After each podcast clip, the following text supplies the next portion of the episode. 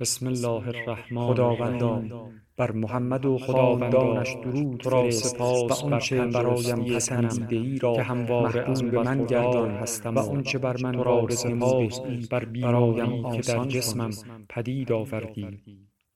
در تردید بودم که آیا راهی را که مذهب در برابرم قرار نداد هنر خواهد توانست در برابرم قرار دهد. فصل زمستان را در پاریس سپری کنم عزیمت به انگلستان به ایتالیا و به بار کتاب‌های آپارتمان بسیاری را مطالعه کردم. بازگشتم. تصور نمی کنم بر معلومات خود شده در حال آن آن را به تغییری به خود نپذیرفتم به نظرم رسید این از همراه آنجا بسیاری بود. امواج نور با این خورشید حال از میان ویرایی در بلندی‌ها که حاضر بودم بمیرم. ولی از آن چشم نپوشم تصویری همانند فولاد مزار چطور می‌توانم آوردم برای شما تشریح زیباترین که چه؟ زیبایی های عالم گشتم.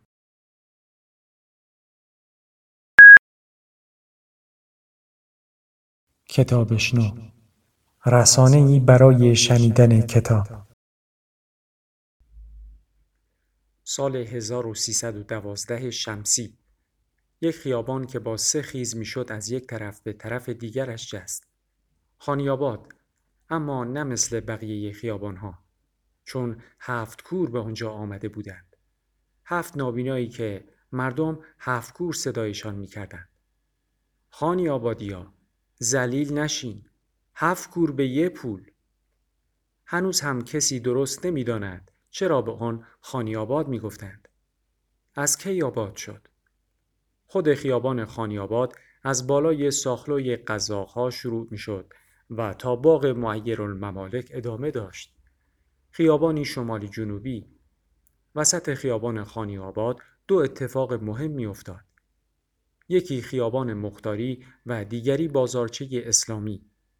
هر دو از سمت چپ می خوردن به وسط خیابان. از جنوب به سمت شمال طرف چپ خیابان پر از دکانهای مختلف بود. اول خیابان یخچال حاجی قلی تابستان دور و برش پر بود از درشکه و دوچرخه و گاری دستی. از آنجا برای نصف تهران یخ می بردند. تنها جای خیابان خاکی خانیاباد که همیشه آب پاشی شده بود. قالب‌های کج و معوج یخ را یکی یکی بیرون می دادند. حرم گرما یخها را آب می کرد و یخهای آب شده خیابان را آب پاشی. بعد مغازه ها و حجره های مختلف حلبی سازی، دودکش سازی و درشک سازی که تازگی ها اتاق کامیون می ساخت. از مختاری به بعد بیشتر مغازه ها شهری می شدند. سمساری، بزازی، خرازی، سلمانی، قصابی، کبابی و بستنی فروشی.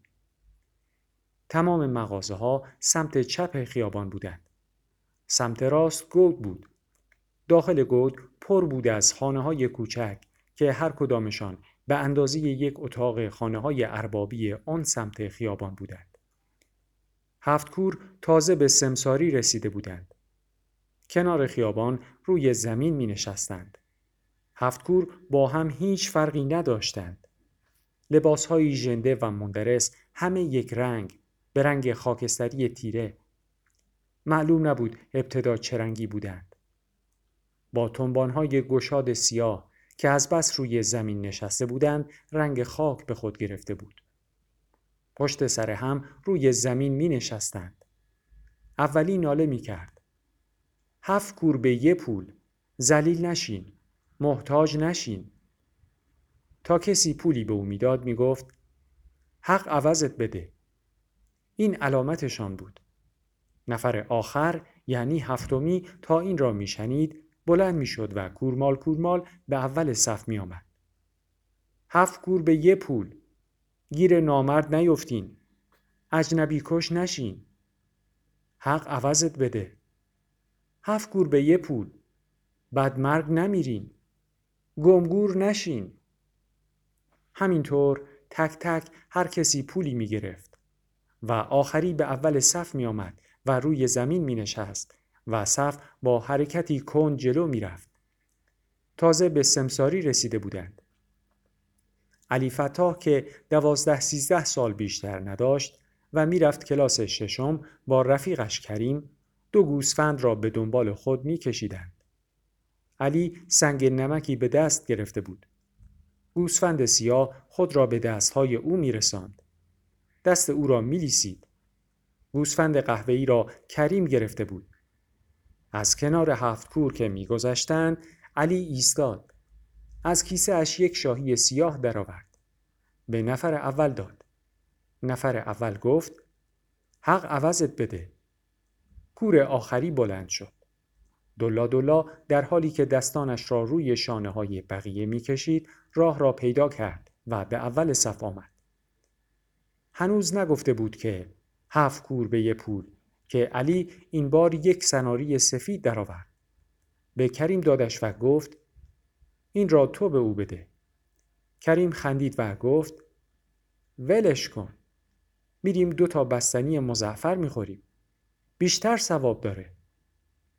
اما به کور نگاهی کرد و دلش نیامد. پلکای کور روی چشم خانه خالی افتاده بود. سناری را توی دامن کور انداخت. حق عوضت بده. نفر آخری بلند شد و جلو آمد. علی با خوشحالی کودکانه ای خم شد و از نفر دوم تا اول صف را وجب گرفت. کریم شد شش وجب و دو انگشت باز. آره رسیدن ته سمساری. یحتمل تا فردا به مسجد قندی می‌رسن. تازه اگه بابجون غروب نبیندشان. بابجون فتا دیروز که از سر کوره میآمد از کنار یخچال حاج قلی تا حلبی سازی جلو آوردشان. به قاعده ده قدم. قدم معمولی نه. قدم گشاد گشاد. کریم حرف علی را قطع کرد. مثل قدم کسی که توی تنبانش بیادبی کرده باشد. بیادب. عواست خیابان یک مسجد بود. مسجد قندی که اتفاقا سر کوچه مسجد قندی بود. کوچه سمت چپ خیابان بود. به داخل کوچه که می آمدی بعد از خاروبار فروشی دو نبش دریانی چند خانه را که رد می کردی به خانه فتاها می رسیدی. هر کدام از سه اتاق زاویشان از بزرگترین خانه های گود بزرگتر بود. روز آخر تابستان بود. فردا مدرسه ها باز می شدند. آن روز قرم پزان داشتند. علی حرف کریم را از یاد برده بود. خوشحال بود و می خندید. از کنار هفت کور بلند شد. خاک شلوارش را تکان. سنگ نمک را جلوی دهان گوسفند سیاه گرفت و دوید. گوسفند هم به دنبالش. کریم نه به خاطر هیکل دیلاغش بلکه به خاطر گیوه های مندرسش از علی عقب می افتاد. از کنار مسجد رد شدند و به خانه رسیدند. علی در چوبی را باز کرد. از دالان دراز رد شد و به داخل حیات آمد. آن روز قرم پزان داشتند. نگاهی به اطراف انداخت. گوسفندها را به کنار درخت انار برد. دو گوسفند کنار حوز بزرگ ایستادند و شروع کردند به نشخار کردن. بابا جون قلیانش را کنار پنجره پنج دری آورده بود. از آنجا به حیات مسلط بود. علی را دید. یک پک محکم زد. صدای قلقل قلیان که خوابید به علی گفت بابا جون بیا بالا بیا پیش من ول کن حیوانهای زبان بسته را علی جستی زد و خود را از لبه پنجره بالا کشید از حیات پشتی اسکندر با موسا ضعیفکش بیرون آمدند موسا ضعیفکش لبه کاردش را به نلبکی سایید. به بابا جون نگاهی انداخت و گفت حاج آقا با اجازه زیر درخت انار زمینشان می‌زنم. سلامتی سفر آقازاده باشد. بلاگردان نوه ها باشد. بابا جون سر علی را به سمت خود کشید و بوسید. بعد به اسکندر گفت اسکندر به زبان بسته ها آب بده. کارد را که زد دست و پایشان را باز کن. بگذار زبان بسته ها راحت جان بدهند. بسم الله یادتان نره. حرام نشوند ها. علی از لبه پنجره پایین پرید. بابا جون گفت کجا؟ بابا جون رفیقم دم در ایستاده. یادم رفت. تقصیر تقصیر خودم بود. رفیقت کیه؟ پسر اسکندر؟ علی سرش را تکانی داد و به سمت در دوید. دالان دراز را رد کرد. در راه دو سه بار سکندری خورد. در را باز کرد. کریم رفته بود. به سرعت تا ته کوچه دوید. آقای دریانی کنار مغازه دو نبشش روی یک چارپایه نشسته بود.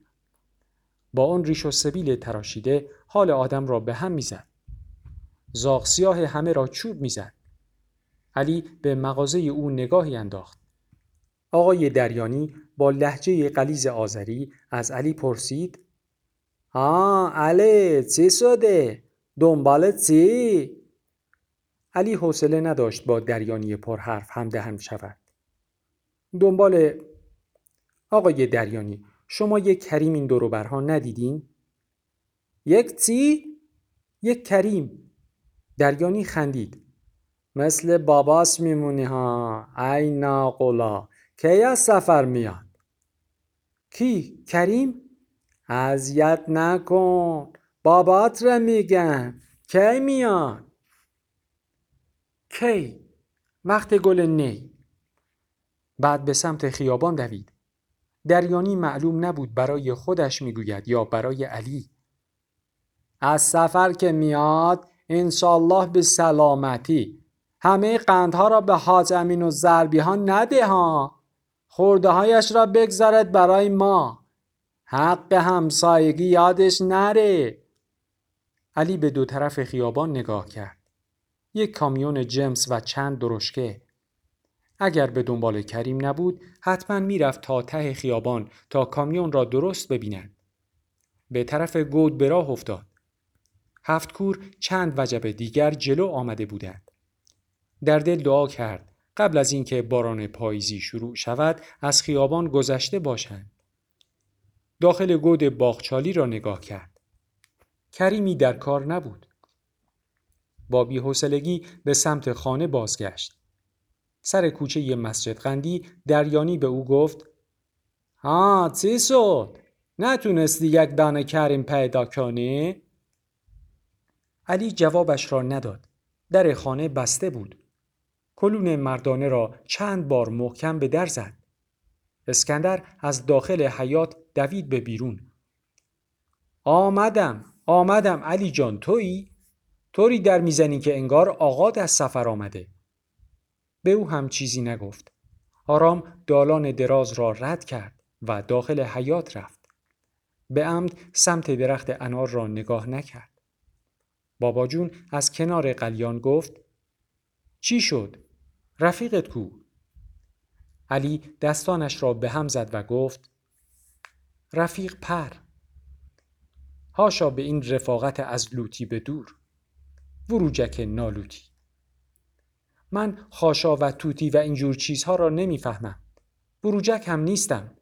اما بابا جون شما را به خدا به مامانی از من و کریم چیزی نگی. مامانی با یک مجمعی بزرگ از اتاق زاویه بیرون آمد. کجا بودی علی؟ نیامدی با گوسفندات خداحافظی کنی علی به مادرش نگاه کرد مامانی مجمعه را به موسا ضعیف خوش داد تا دل و جگر گوسفند را در آن بگذارد اسکندر دومین لاشه را به قناره که به درخت زده بودند آویخت. علی به لاشه ها نگاه کرد. گوشت صورتی و خونالود. نتوانست نگاه کند. به کنار حوز دوید و توی حوز اغ زد. مامانی آمد و سر علی را در دامن گرفت. معلوم نیست توی کوچه و خیابان چی می‌خوری که حالت اینجوری میشه. حتما با کریم گور به گور بودی. آره؟ بابا جون خندید و دوباره پوکی به قلیان زد. مامانی گوش علی را گرفت طوری که اسکندر نشنود گفت صد بار بهت گفتم آدم با گودی ها نمی چرخه. عاقبت کاری می‌کنی که این اسکندر و زنش از نان خوردن بیفتند. بابات بیاد جفتشان را بیرون می‌کند. علی چیزی نگفت. روی پاشویه حوز خم شده بود. بابا جون با صدای خشدارش به مامانی گفت عروس گلم علف باید به دهن بزی خوش بیاد. بزی هم چه می‌دونه گودی با پسر حاج علی نقی کاشی چه توفیلی داره؟ رفاقت گودی و غیر گودی بر نمی داره. بعد به علی نگاهی کرد. نگاهشان به هم آمیخت. علف باید به دهن بزی خوش بیاد. آهای بز بز قندی اسب تو کجا میبندی؟ بگو دیگه زیر درخت نرگس داغت نبینم هرگز علی حرفی نمی‌زد. به آب حوز نگاه کرد. لاشه ها توی آب تلو تلو میخوردند. دلاشوبه داشت. برگشت و کنار پنجره پنجدری رفت. روی لبه پنجره نشست. به بابا جون گفت سیاه مال من بود. قهوه‌ای مال کریم. می‌دانید چرا؟ نه بابا جون. چون من رنگ قهوه‌ای را بیشتر دوست دارم. برای همین دادمش به کریم. دست درست نوه خودمی بابا. اما حالا که پوستشان را کندهاند معلوم نیست کدام مال من بوده. چرا؟ معلومه. طرف چپی مال توست. سیاهه. از کجا می‌دونین از سر گوسفند سیاه. بابا جون سر گوسفند سیاه را به علی نشان داد. اما سر سیاه با چشمهای باز به لاشه سمت راستی خیره شده بود. می‌بینی؟ غرق تماشاست. اما به سمت راستی نگاه می‌کنه. شما گفتین طرف چپی مال منه.